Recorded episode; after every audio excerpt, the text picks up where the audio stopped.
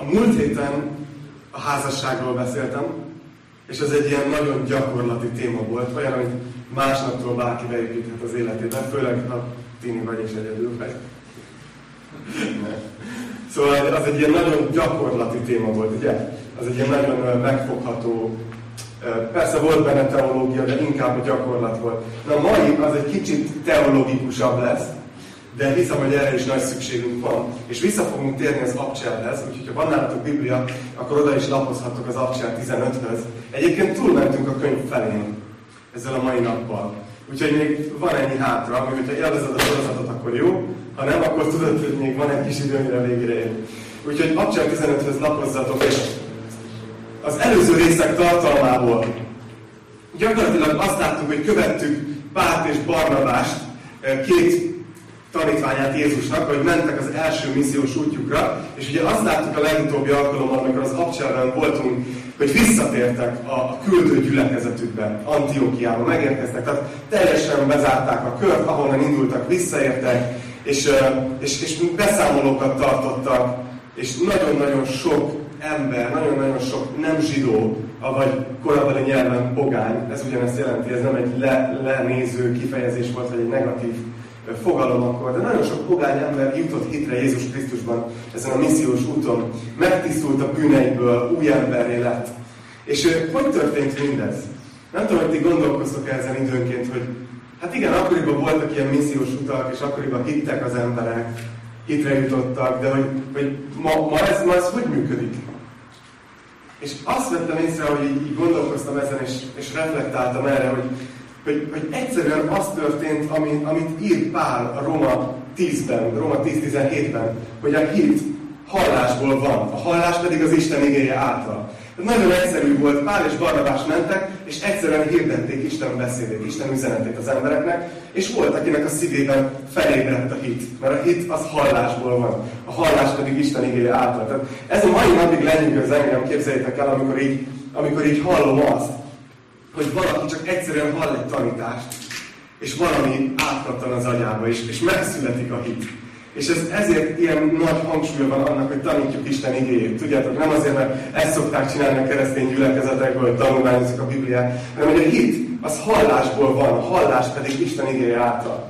Úgyhogy ezért van az, hogy, hogy Pálék ugye úgy tudták ezt csinálni, hogy több emberhez eljusson az üzenet, a tanítás, hogy mentek még egy városba, vagy még egy városba. De ma tudjátok, hogy működik többek között? Emellett. Az interneten. Olyan furcsa, hogy szinte minden héten kapok egy-egy e-mailt valakitől, akit abszolút nem ismerek.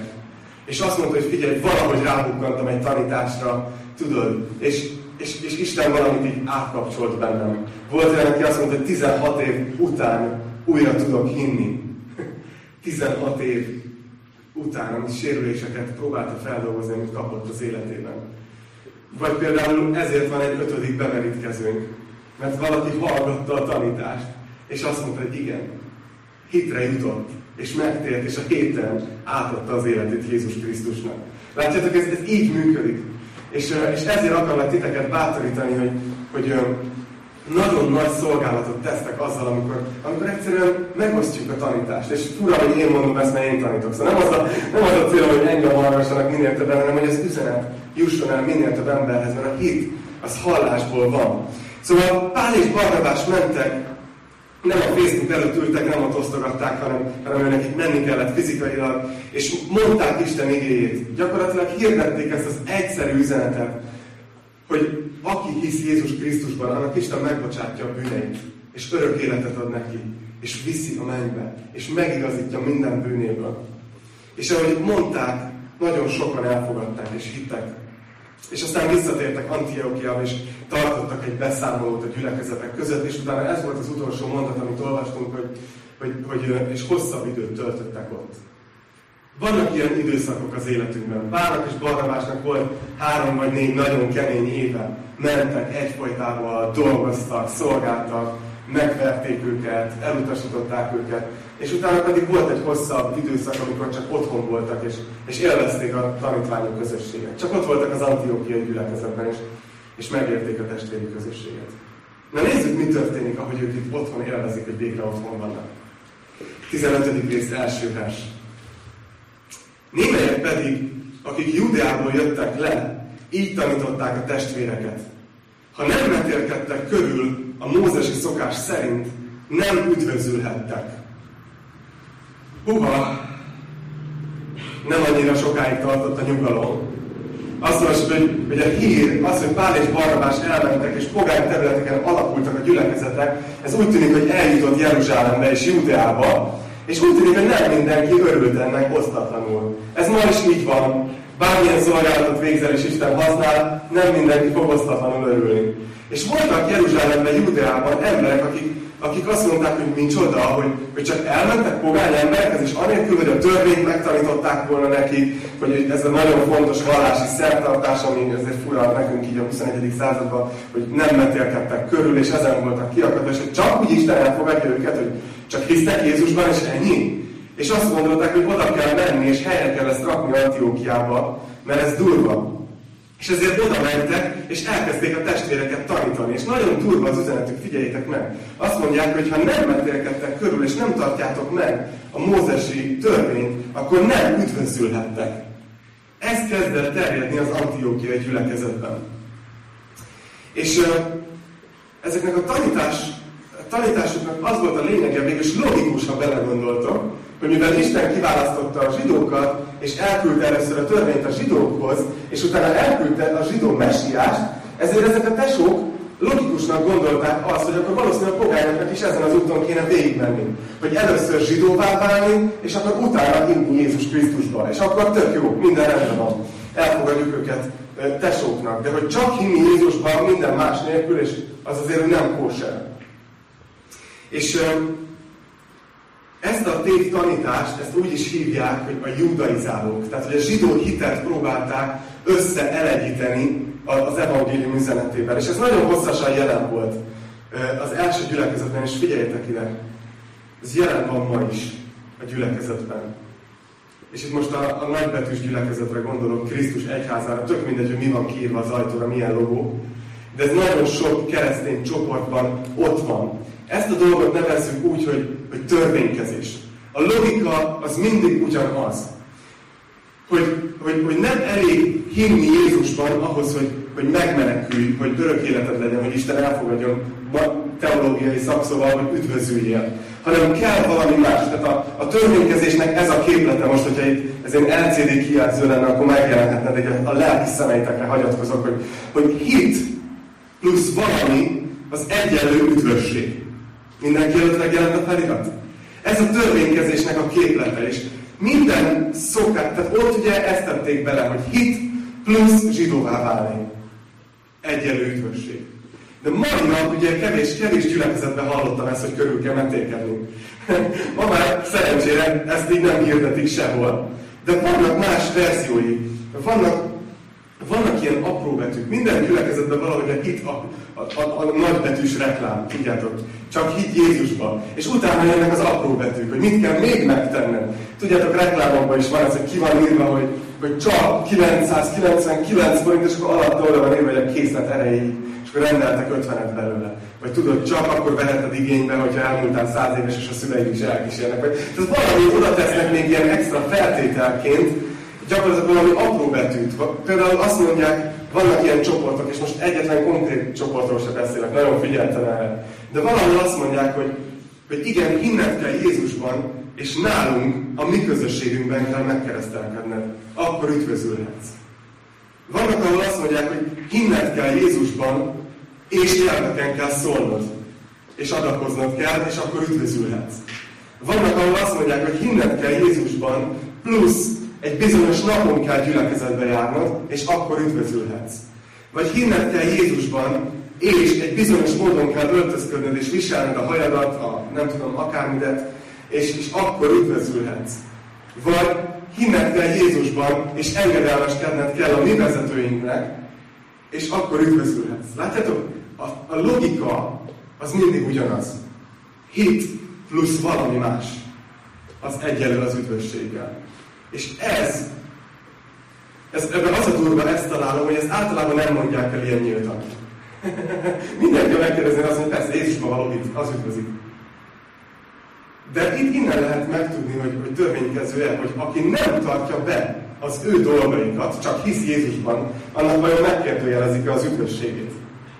Innen lehet felismerni a törvénykezést, ez az egyik jelen. És gyakorlatilag itt ez történt Antiókiában, hogy jöttek ezek a, az emberek, akik tanítónak adták ki magukat, és elkezdték ezt hirdetni, hogy tudod, így elképzelem ezt a beszélgetést, hogy igen, hát te mikor tértél meg? És az antiókiai pogány tesók, nagy lát, és mondtad, két éve, nem hiszed el, milyen volt, amikor Isten berobbant az életem, és a komoly júdai, hm, igen, értjük, hát igen, és hát tudod, ez egy kicsit érzékeny téma, de ö, itt az fiú szabad vagyok, de hát nem, az így, az így, az, az így nem, mindenem megvan, de, tudod, így, és, és akkor tudod, komoly tesók, hogy hát akkor beszélnünk kell. Ezért ez nagyon fontos. És a Mózes törvényét betartjátok? Nem, hiszünk Jézusban. Hát akkor, akkor gyertek el egy, egy plusz biblióra, mert van néhány fontos, mélyebb dolog, át kell beszélnünk. Ez a hit, ez nagyon jó. De, de vannak még fontos dolgok. És hoznak egy ilyen komolyságot, egy ilyen, ah, egy ilyen érzést ebben a friss gyülekezetben, ahol éppen most ért vissza Pál, és Barnabás, és éppen lelkesen mesélik, hogy nagyon sok pogány befogadta Jézus Krisztust, és, és üdvözülnek. És hozzák magukkal ezt, és vajon hogyan reagál Pál és Barnabás, hogy mesélik el ezeket a történeteket a megtérésekről, ott vannak egy pogány gyülekezetben Antiochiában, sok száz kilométerre Jeruzsálemtől, és megjelennek egyesek, és, az, és elkezdik megkérdőjelezni az embereknek az üdvösségét. Hogy tényleg, tehát egy hívően vagy. Így elkezdik megkérdőjelezni. Hogy reagál Pál és Barnabás? A szelíd apostolai Krisztusnak. Nézzük. Második vers. Mivel pedig Pálnak és Barnabásnak nem kis visszája és vitája támad velük. Hoppá. Itt egy konfliktus helyzet van. Azt mondja, Pálnak és Barnabásnak nem kis visszája és vitája támad velük. Úgy rendelkeztek, hogy ebben a vitás ügyben Pál, Barnabás és néhányan mások is menjenek fel az apostolokhoz és a vénekhez Jeruzsálembe. Az első dolog, amit itt, itt látunk, hogy Pálnak és Barnabásnak nem kis visszája és vitája támad ezekkel az emberekkel. Nem tudom, hogy észrevettétek-e, hogy egy körbenéztek, hogy az emberek nagyon sok mindenen vitáznak. Igaz? Belehallgatsz egy otthoni beszélgetésbe, belehallgatsz a BKV-n egy beszélgetésbe, belehallgatsz bárhol egy beszélgetésbe, megnyitod a híreket. Az emberek egyfajtában vitatkoznak valamit. De minél érettebb valaki, annál inkább rá jön, hogy igazából elég kevés dolog van az életben, amiért érdemes vitatkozni. És figyeljetek, azt mondtam, hogy minél érettebb vagy. Mert valaki azt mondta, hogy az idősödés az automatikus, de az éretté válás az szabadon választott. Tehát, hogy attól, hogy valaki idős, még nem biztos, hogy érett. És, és Pál egyébként a kezdeti időszakban egy ilyen vitatkozó ember volt. Emlékeztek arra, amikor Jeruzsálemben volt, és úgy kellett elküldeni? Mert annyit vitázott, hogy, hogy felfordította a várost. Damaszkuszban ugyanezt. Tehát Pál egy olyan fickó volt, aki így bárkibe belekötött. Szerintem ő így kezdte az életét. De aztán később azt írta Timóteusnak, fiatal lelkipásztornak, hogy kerüld az értelmetlen vitákat. Pál megtanulta az életében, hogy a legtöbb dolog miatt nem érdemes vitázni. De ez a téma, itt, ami szóban forog, úgy tűnik, hogy az, amiért Pál az élete végéig hajlandó volt vitatkozni. Nem sok mindenről állt vitába, de ezzel kapcsolatban hajlandó volt vitatkozni. Tudjátok miért? Mert ez volt a kérdés, hogy hogy válik egy ember Isten szemében elfogadhatóvá igazán. És ez egy élet-halál kérdése. Mert ha Pál azt hirdeti, hogy csak hinni kell Jézusban, és Isten elfogad, és mondjuk igazából kéne oda valami, akkor félrevezeti az embereket. Tehát ez egy nagyon-nagyon fontos kérdés, és ezért volt az, hogy erről Pál az élete végéig hajlandó volt vitába szállni. Szóval a kérdés az az, hogy, hogy elég-e hinni Jézusban, vagy kell mást is csinálni. Pál, Pál azt gondolta, hogy, hogy elég hinni Jézus Krisztusban. És annyira, hogy ezért hajlandó volt harcolni. A Galata levélben látjuk Pált a legdühösebb pillanatában. Harmadik rész első versében azt mondja, hogy ó, esztelen Galaták! Így szólítja meg a kedves közönségét. Ezt kell képzelni, hogy kapnánk egy levelet valami gyülekezeti vezetőtől, és ezt én olvasnánk belőle, ó, ezt egy kis tartsaiak. Pár így, így kezdte. És két versel rá, hogyha esetleg nem működött volna a buksi simogatás, azt mondja, hogy ennyire esztelenek vagytok. Hogy azt hiszitek, hogy amit hittel kezdtetek el, azt most cselekedettel akarjátok befejezni? Pár dühös, és ezt mondja az első részben a Galata levélben, hogy, hogy még ha mi magunk, vagy egy mennyből való angyal hirdetne is nektek evangéliumot azon kívül, amelyet mi hirdettünk, átkozott legyen. És esetleg nem lenne elég tiszta, nem ment át az üzenet, akkor megismétli. Amit már korábban is megmondtuk, most ismét mondom, ha valaki nektek más evangéliumot hirdet azon kívül, amelyet elfogadtatok, átkozott legyen. Ú, pár apostol osztja az átkokat. Mi van itt? Ennyire fontos ez a téma? Pár konkrétan azt mondja, hogy én hirdettem nektek egy evangéliumot, és ha most itt bejönne egy mennyből való angyal, el tudjátok képzelni ezt? Hogy itt ülünk, hallgatjuk az Isten tiszteletet, hirdetem nektek az evangéliumot, és egyszer egy angyal bejönne az ablakon, itt állna, hogy a szárnyai is, mint a lékondi meg lenne oldva egyben. És így azt mondanám, hogy Attila mond, az nem igaz, itt van egy másik evangélium. Hinnétek neki? Mert Pál azt mondja, hogy még ha ez megtörténik, legyen átkozott. Mert nincs más evangélium. Hú, kemény téma. Szóval annyira fontos ez a téma, hogy ezt olvastuk ebben a versben, hogy miután nem kis vita és viszály támad, úgy döntöttek, hogy Pál és Barnabás és még néhányan a gyűliből, hogy legyenek tanúk, menjenek el Jeruzsálembe, és beszéljék át ezt az apostolokkal. Azért, mert ezek a tanítók, akik jöttek, úgy adták ki magukat, hogy minket minket Jakab küldött, minket a Jeruzsálemi gyülekezet küldött, hogy, hogy elmondjuk ezt nektek, hogy körül is kell metélkedni. De azt olvasjuk a, a másik, egy pár aki későbbi levelében, hogy Isten szólt neki, hogy Pál, ez, ez nem igaz. Menj el Jeruzsálembe. Át kell ezt beszélni. Úgyhogy elmennek. És ezt olvasjuk harmadik versben, miután a gyülekezet útnak indította őket, áthaladtak Főnicián és Samárián, elbeszélték a pogányok megtérését, és nagy örömet szereztek minden testvérnek. Milyen fura nem, hogy elindulnak a gyülekezetből, hogy megtárgyalják ezt a nehéz kérdést, és közben meglátogatják ezeket a kis gyűliket útközben, és mindenhol örömet okoznak azzal, hogy elmesélik a missziós útjukat. Miközben Antiochiában megérkeztek ezek a komoly tesók, és az egész gyűli felháborodott. Egyébként ez is egy jelen, amiből fel lehet ismerni, hogy törvénykező valaki, vagy vagy az igazi evangéliumot hirdeti, hogy, hogy egy örömet hoz, vagy egy ilyen súlyt, egy nehézséget, egy szomorúságot. Negyedik vers, azt mondja, amikor megérkeztek Jeruzsálembe, örömmel fogadta őket a gyülekezet. Az apostolok és a vének, ők pedig elbeszélték, milyen nagy dolgokat tett velük az Isten. Pálnak és Barnabásnak az egész élete arról szól, hogy, hogy ők Istenről beszélnek, hogy Isten mit tett az életükbe. Látjátok? És ez a harmadik jele annak, hogy felismert, hogy valaki törvénykezik, vagy nem. Mert hogyha törvénykezel és a cselekedeteidre nagyon nagy hangsúlyt fektetsz, akkor egyfolytában a magadról fogsz beszélni, hogy te mit tartasz be, mit nem, és a másikról, hogy ő mit tart be, és mit nem. De amikor a kegyelemben élsz, akkor az egész, amiről beszélni akarsz, az csak Isten. Hogy ő mit tett. És Pálék így mennek, és így beszélnek. És akkor megérkeznek Jeruzsálembe, örömmel fogadják őket, és aztán elkezdődik a vita. Nézzétek, ötödik vers.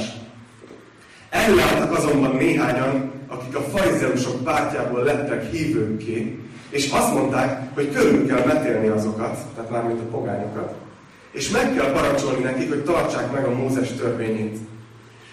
Adéllal, meg Albertel este szoktam a, a gyerekbibliás alkalmazást venni, és egyébként jön a nyár végén magyarul, csak így előzetesben. De képzeljétek el, hogy ott a farizeusok azok mindig ilyen fekete ruhában vannak, és, és mindig ugyanezt a hangot adják, ez a tudod, hogy így a Jézus elleni így acsarkodnak meg, a, meg az apostolok ellen, és, és az addig teljesen ledöbbent, amikor tanultuk azt, hogy Pál is egy ilyen, egy ilyen farizeus volt, és, és megtért. És itt is ezt látjuk, hogy farizeusok közül lettek hívők egyesek, de még annyira nem sikerült váltani.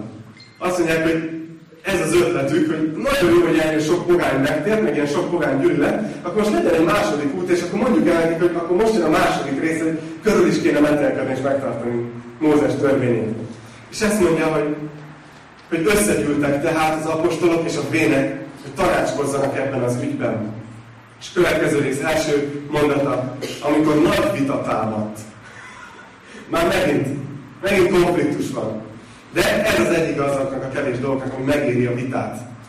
És Péter, ugye a nagy szájú halász, akiben Jézus meglátta a kősziklát, és maga mellé vette, és szerette, és egy apostolt faragott belőle. Péter meghallgatja Pálék és Barnabásék mondandóját, aztán meghallgatja ezeket a farizeusokból lett tesókat, és azt mondja, hogy Péter felállt, és így beszélt hozzájuk. Testvéreim, férfiak, ti tudjátok, hogy régtől fogva engem választott ki Isten közületek, hogy az én számból hallják a pogányok az evangélium igéjét, és higgyenek. Péter feláll és azt mondja, hogy emlékeztek, hogy Isten engem választott hogy én mondjam el az evangéliumot a pogányoknak. Cornélius házában, ugye? Hogy egy látomást látott, amit Isten megtisztított, nem mond tisztátanak, és elment, és hirdette az evangéliumot Cornélius házában. Egy pogány, egy zsidó embernek nem is szabadott volna abba a házba belépni. És Péter azt mondja, hogy Isten engem választott ki, hogy, hogy, hogy a pogányoknak elmondjam az evangéliumot. És a kérdés az az, hogy, hogy vajon akkor, akkor különbséget tette Isten a pogányok és a nem pogányok között. És Péter, nézzétek, mit mond. Azt mondja, hogy a szíveket ismerő Isten pedig bizonyságot tett mellettük, amikor éppen úgy megadta nekik is a szent lelket, ahogy nekünk. És nem tett semmi különbséget közöttük és közöttünk, mert hit által megtisztította a szívüket. Péter ezt mondja, hogy figyeljetek, én ott voltam, én zsidó vagyok, törvény oké, okay, körülmetélkedés oké, okay, de ott pogány embereknek hirdettem az evangéliumot, és Isten, aki a szíveket ismeri, ő nem tett különbséget a pogányok között. Nem mondta azt, hogy nagyon jól hisznek, csak még ezeken át kell esni, és utána van. Hanem odatta nekik a szent lelket ugyanúgy, és hitáltal megtisztította a szívüket. És Péter így folytatja, hogy most tehát miért kísértitek azzal Istent, hogy olyan igát akartok a tanítványok nyakába tenni, amelyet sem atyáink, sem mi nem tudtunk elhordozni. Érdekes nekem ez, mert Péter volt farizeusokhoz beszél. És azt mondja nekik, hogy figyeljetek, amit ti csináltok, az gyakorlatilag Isten kísértés. Ti csináltok az Isten kísértés, mert nem egy olyan témáról beszélünk, amiről Isten nem mondta még el a véleményét. Hanem amikor ott voltam Cornelius házában, Isten egyértelművé tette, hogy nem tesz a pogányok elé semmi más, csak hinni kell. És ti viszont mást akartok oda tenni. És azt mondja gyakorlatilag Péter, hogy ti nem veszitek komolyan Istent. Ú, ez egy farizeusnak nagyon fájhatott. Én valahol megértem ezeket a farizeusokat. Tudjátok, hogy farizeusnak általában nem születtek az emberek, hanem, hanem önként döntöttek úgy, hogy elkötelezik magukat egy komolyabb életre. Egy olyan életre, ahol ők, nagyon komolyan veszik Isten igényét, és meg akarják tartani a parancsolatokat. Tehát aki farizeus volt, azt mi negatív szóként használjuk sokszor, de egy farizeus az egy igazán odaszánt ember volt, aki nem akarta Istent félváról venni, hanem azt hogy minden, ami le van írva a törvényben, ezt nagyon meg akarjuk tartani. És Péter azt mondja ezeknek az embereknek, akik utána megtértek közülük, hogy ti nem veszitek komolyan Istent. Mert azt mondja, Isten már elmondta a véleményét erről a dologról. Én megértem, megértem őket. Amióta beléptek a farizeus mozgalomba, ezek az emberek próbálták nagyon-nagyon komolyan betartani a törvényt, ami azzal járt, hogy ők egy csomó dolgot magukra vállaltak, és nagyon keményen küzdöttek azért, hogy jók legyenek. Értitek? És nekik nagyon nehéz volt azt elfogadni, hogy a pogányoknak meg annyit mondanak, hogy higgyetek Jézus Krisztusban és üdvözültök. És azt mondják, ez nem lehet ilyen egyszerű, ez csak ki kell egyensúlyozni valahogy. Ezért csak valamit oda kell tenni mellé. Péter azt mondja, hogy kísértitek az Istent. És azt hiszem, hogy ma, ma is jó szándék vezérli azokat, akik megpróbálják a kegyelem üzenetét kiegyensúlyozni. Hogy megpróbálják az embereket rá kényszeríteni arra, hogy vegyék komolyan a hitüket. Tudod, mert azt, hogy hiszek, azt könnyű kimondani. És valahol megértem azt, akik ezt ki akarják egyensúlyozni, hogy ne legyen ennyire igazságtalan pozitív irányban, hanem hogy azért valami legyen ott. És nagyon sokszor ezek a szabályok, elvárások, amit emberek nyakában vannak, akár keresztény egyházakban, hogy viselkedik egy jó keresztény, hogy néz ki egy jó keresztény, mit csinál, mit hallgat, mit néz, hova megy, hova nem megy, és hova mit nem csinál ezek közül. Ezek, ezek a komolyság úgy tűnik, hogy azért csinálják meg, hogy komolyan veszik a hitüket. De gyakorlatilag nagyon sokszor az történik a háttérben, hogy mivel nem hisszük el azt teljesen, hogy csak Jézus Krisztus áldozata miatt Isten elfogad minket teljesen. Azt mondjuk, hogy mi van, ha egy picit is az nem igaz, ezért megpróbáljuk bebiztosítani magunkat a cselekedeteinkkel, és elkezdünk egy picit már a cselekedeteinkbe bízni, és előbb-utóbb elkezdünk úgy gondolkozni magunkról, hogy az üdvösség az Jézus érdeme, meg egy kicsit az enyém is. Egy kicsit azért én is hozzátettem. És ez egy felfoglalkozottsághoz vezet, és képmutatáshoz, mert mindenki tudja, hogy nem. És ezt mondja Péter itt elmondja, hogy ellenben mi azt hisszük, hogy az Úr Jézus kegyelme által üdvözülünk. Éppen úgy, mint ők. Szóval Péter azt mondja ezeknek a farizeusokból lett hívőknek, és figyeljetek, nem csak az van, hogy, mi a törvény plusz kegyelem alapján üdvözlünk, a pogányoknak meg csak kegyelem, hanem mi is csak kegyelem által. Ne gondoljátok azt, hogy a ti farizeusságotok, az, hogy körül vagytok mert hogy betartjátok a vallási szabályokat, hogy az bármit hozzátesz az üdvösségetekhez.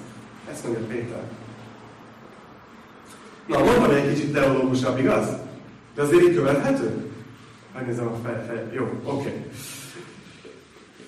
Szóval az a lényeg, és itt most hozok, hozok két verset még, két részt az új szövetségből, csak hogy lássátok, hogy ez nem egy elszigetelt téma.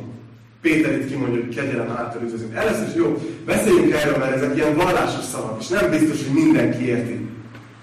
Mert, sőt, lehet, hogy valaki azt hiszi, hogy érti, és nem. De a kegyelem az azt jelenti a Bibliában, hogy Isten meg nem érdemelt jó indulata. Tehát amikor Isten ránéz egy ember, és azt mondja, hogy, hogy szeretlek és elfogadnak barna, nem azért, amit tettél, nem azért, amilyen ember vagy, hanem a meg nem érdemelt jó indulatom miatt. És hogy Isten azt mondja, hogy az, hogy Jézus odatta a kereszten, a mi, a mi bűneinkért cserébe áldozatul, akkor ez az ő meg nem érdemelt jó indulata.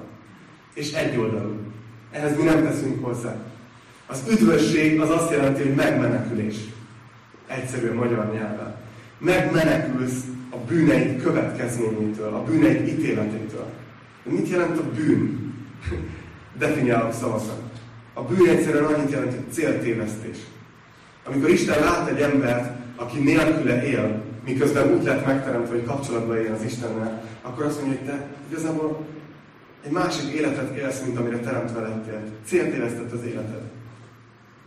És ennek aztán vannak mindenféle következményei az életünknek gyakorlati alapon. De ez a lényeg. Szóval az a lényeg, hogy Péter ezt mondja, hogy kegyelem által üdvözülünk.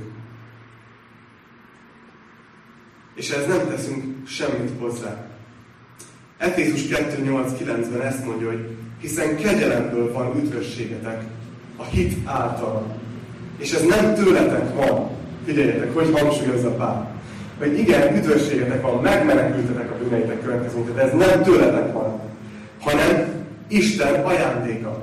Az ajándék az, amiért nem fizetsz. Igaz, hanem amit csak elveszel, és hálás vagy érte. És azt mondja még ebben a versben, hogy folytatja, hogy nem cselekedetekért.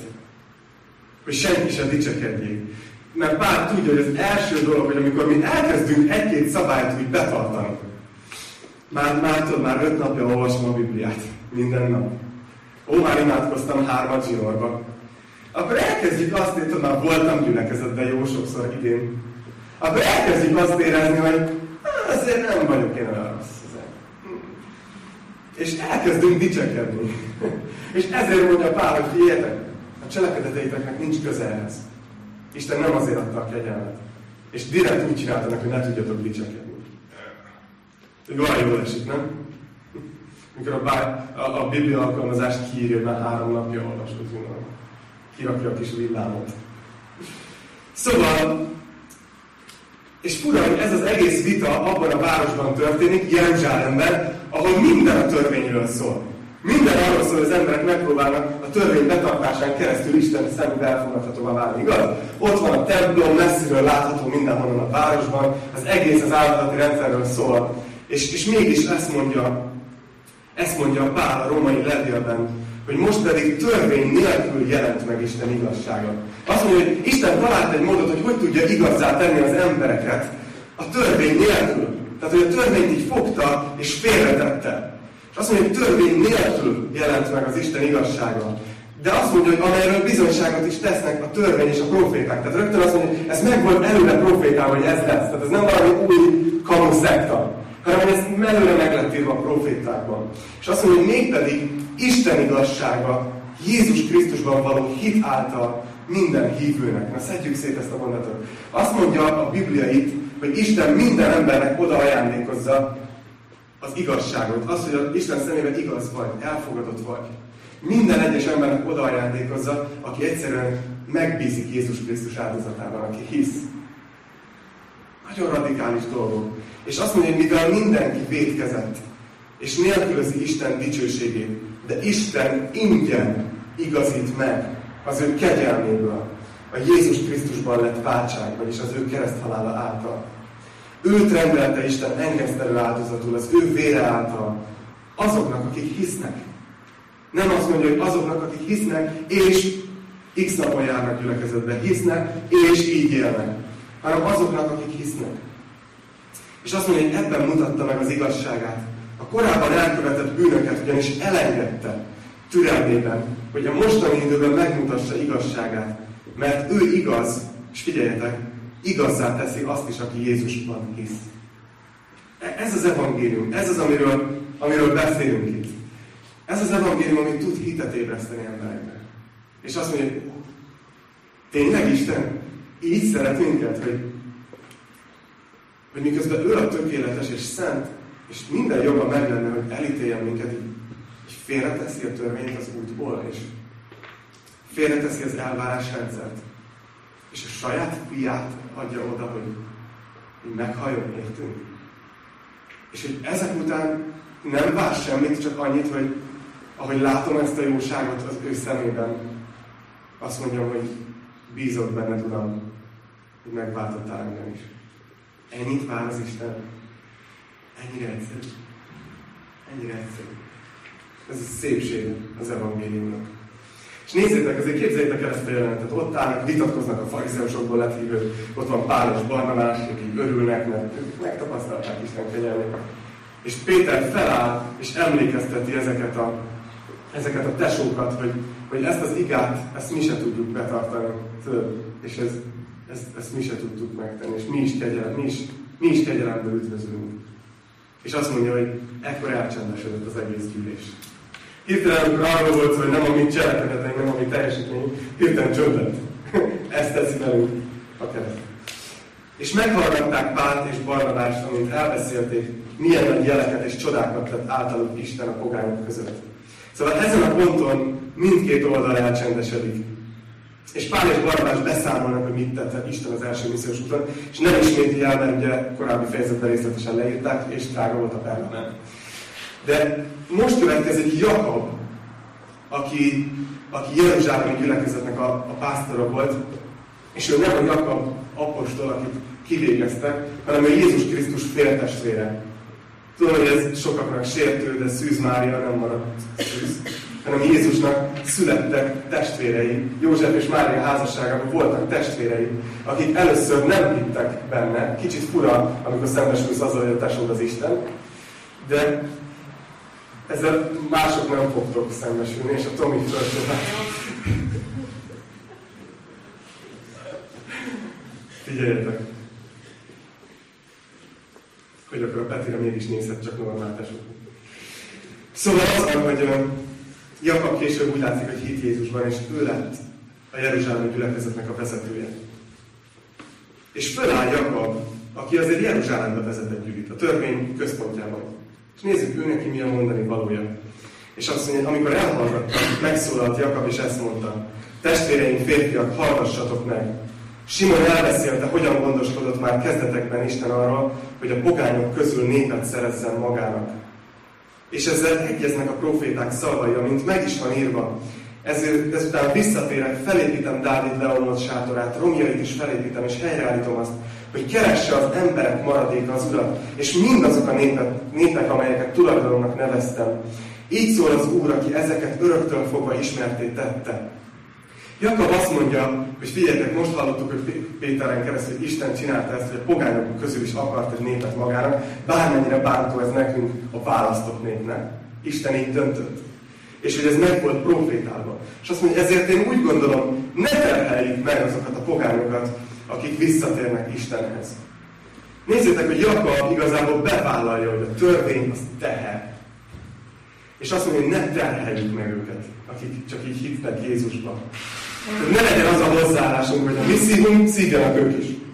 Tehát, ha nekünk be kell tartani egy csomó dolgot, akkor ők nem, hogy ilyen egyszerűen. Hanem gondolom, hogy Jakabnak is eszébe jutnak Jézus szavai. Jézus azt mondja, az én igám az, az gyönyörűséges, az én terhem az könnyű. A keresztény élet az nem egy ilyen megszakadás, egy ilyen megfelelés. És azt mondja, hogy hanem rendeljük el nekik, hogy tartózkodjanak a bálvány okozta tisztátalanságtól, a paráznaságtól, a megfulladt állattól és a vértől. Ez most miért? miért, miért ez a legfontosabb? És meg is mondja Jakab, hogy miért azt mondja, mert Mózesnek ősidőktől fogva minden városban megvannak a hirdetői, hiszen a zsinagógákban minden szombaton felolvassák. Tehát Jakab gyakorlatilag ezt mondja, figyeljetek, röviden összefoglalom. Az evangéliumon nem fogunk változtatni. Nincsenek apró betűk. Az üdvösség kegyelemből hit által. Hit egyenlő üdvösség. Hit plusz semmi egyenlő üdvösség. De azt mondja Jakab, hogy itt van ez a négy dolog. Négy dolog az a közös, hogy ezek a pogány világban gyakorolva voltak széles körben, de a zsidóknak ez gusztustalan volt. És ezért azt mondta, hogy kb. figyeljünk oda egymáshoz. Például ez a bálványimádás és paráznaság. Ez például olyan dolgok voltak, amik a pogány kultúrákban, ugye nagyon sok városban valamilyen olyan kultusz volt, olyan Isten kultusz, ami benne volt a templomi prostitúció, benne volt, hogy a kajákat onnan vették az emberek, amit előtte felajánlottak bálványokra, és ez a zsidókat megőrített, hogy itt vannak ezek a pogányok, azt mondják, hogy hisznek Jézusban, de még mindig oda járnak a bálvány templomba. És azt mondja Jakab, hogy azért ezt megmondhatjuk nekik, hogy figyeljenek ezekre a dolgokra. Egyrészt azért, mert, mert ezeknek a dolgoknak, paráznaság, ilyesmi, ezeknek, hogyha tényleg megtértél, ki kell tisztulni az életedből, mert nincs helye. mert ez bizonyítja, hogy megtértél. Ezt is mondja az ige, hogyha valaki bűnben él folyamatosan, az gyakorlatilag csak annak a jelen, hogy nem ismerte meg az Istent. Ne, és ez nem, nem ítélkezés, hanem egyszerűen egy, akkor ismerje meg, akkor térjen meg újra, és adjon oda igazán az életét Istennek. És ugye ott volt ez is, hogy a, hogy a megfulladt állat és a vér, ezzel mi baj van? Az, hogy, hogy ugye, a, a, mivel a zsidó törvény megparancsolta, hogy az állatokból folyassák ki a vért, mielőtt megeszik, mert az volt, hogy a vér tartalmazza az életet, ezért a zsidóknak brutál gusztustalan volt, amikor együtt volt a gyülekezet, és a gyülekezet sokat evett együtt akkoriban, és tudod, mindenki vette elő a kajáját, és akkor a pogány is így fogta, egy levágott egy jó véres húsz darabot, és így föl tűzte a nyársra, oda tartotta a tűzföl, és a zsidó tesók kiakadtak, hogy oké, okay, hogy Isten a pogány az is akarja, de ez, ez forgató. És gyakorlatilag Jakab ezt mondja, figyelj, mondjuk meg, hogy a szeretet törvénye miatt figyeljünk oda ezekre a dolgokra amik kiakasztják a zsidó testvéreket. És ezt, ezt mondja végül is a, a, az ige a 22. versben, akkor az apostolok és a vének az egész gyülekezettel együtt jónak látták, hogy férfiakat válasszanak maguk közül, és elküldjék őket Pállal és Barnabással Antiókiában. Mégpedig Judást, akit Barabásnak is hívtak, és Szilászt, akik vezető emberek voltak a testvérek között. Tehát nagyon tetszik, hogy, hogy így döntöttek, hogy oké, okay, ez a konklúzió, ezt meg fogjuk írni egy levélben, és küldünk embereket Pállal és Barnabásra. Ne az legyen, hogy két hét múlva Pálék visszajönnek Antiókiába, az egész gyülekezet várja, hogy most mi lesz ezzel a kérdéssel. Főleg a férfiak. Most akkor körül kell menni, hogy mondta, az nem mindegy. És, és várják, és a Pál és Barnabás megérkeznek két hét múlva, szépen le vannak barnulva, lehet, hogy a strandon voltak, és lebegtetnek egy levelet, és nem biztos, hogy hittek volna nekik. És ezért úgy dönt a Jeruzsálemi gyülekezet, hogy küldjünk velük embereket. És, azt mondja, és ezt a levelet küldték velük. Mi, az apostolok és vének, a ti testvéreitek, az antiókiai, szíria és klinikai, ki, kilikiai, klinikai eset. Kilikiai pogány származású testvéreknek üdvözletünket küldjük Figyeljétek, nézzétek, hogy mit írnak a levélben. Mivel meghallottuk, hogy közülünk, Jeruzsálemiek közül egyesek megzavartak titeket, és a szavaikkal felhulták a lelketeket. Pedig mi nem adtunk nekik ilyen megbízást. Látjátok, hogy itt írják? Egymás között egyetértésre jutva jónak láttunk, hogy férfiakat válasszunk és küldjünk hozzátok, ami szeretett Barnabásunkkal és Pálunkkal. Olyan emberekkel, akik az életüket tették kockára, ami Urunk Jézus Krisztus nevéért. Látjátok, hogy beszélnek a levélben Pálról és Barnabásról? Hogy ők, ami szeretett Pálunk és Barnabásunk, és ők az életüket tették kockára Jézusért. Elküldtük tehát Judást és Szilászt, hogy ők maguk is mondják ezt el nektek élő szóban. Mert jónak látta a Szentlélek, és mi is, hogy ne tegyünk rátok több terhet a szükségesnél. Hogy tartózkodjatok a bálványáldozati hústól, a vértől, a megfulladt állatoktól és a paráznaságtól. Ha ezektől őrizkedtek, jól teszitek. Legyetek egészségben. Ők tehát, miután útnak indították őket, lementek Antiókiába, összehívták az egész gyülekezetet, és átadták a levelet. És gondolom, hogy képzeljétek el ezt a jelentet, hogy ott vannak a... Ott van az Antiókiai gyülekezet, ott vannak ezek a tévtanítók, akik azt mondják, hogy körül kell metélkedni, meg kell tartani Mózes törvényét. Ott vannak a pogányokból lett hívők, akik ezt nagyon nem akarják, és várják, hogy megjött a levél. Itt van Pál és Barnabás, és a, a Jeruzsálemi gyűli küldött még embereket velük, és vajon mi van a levélben.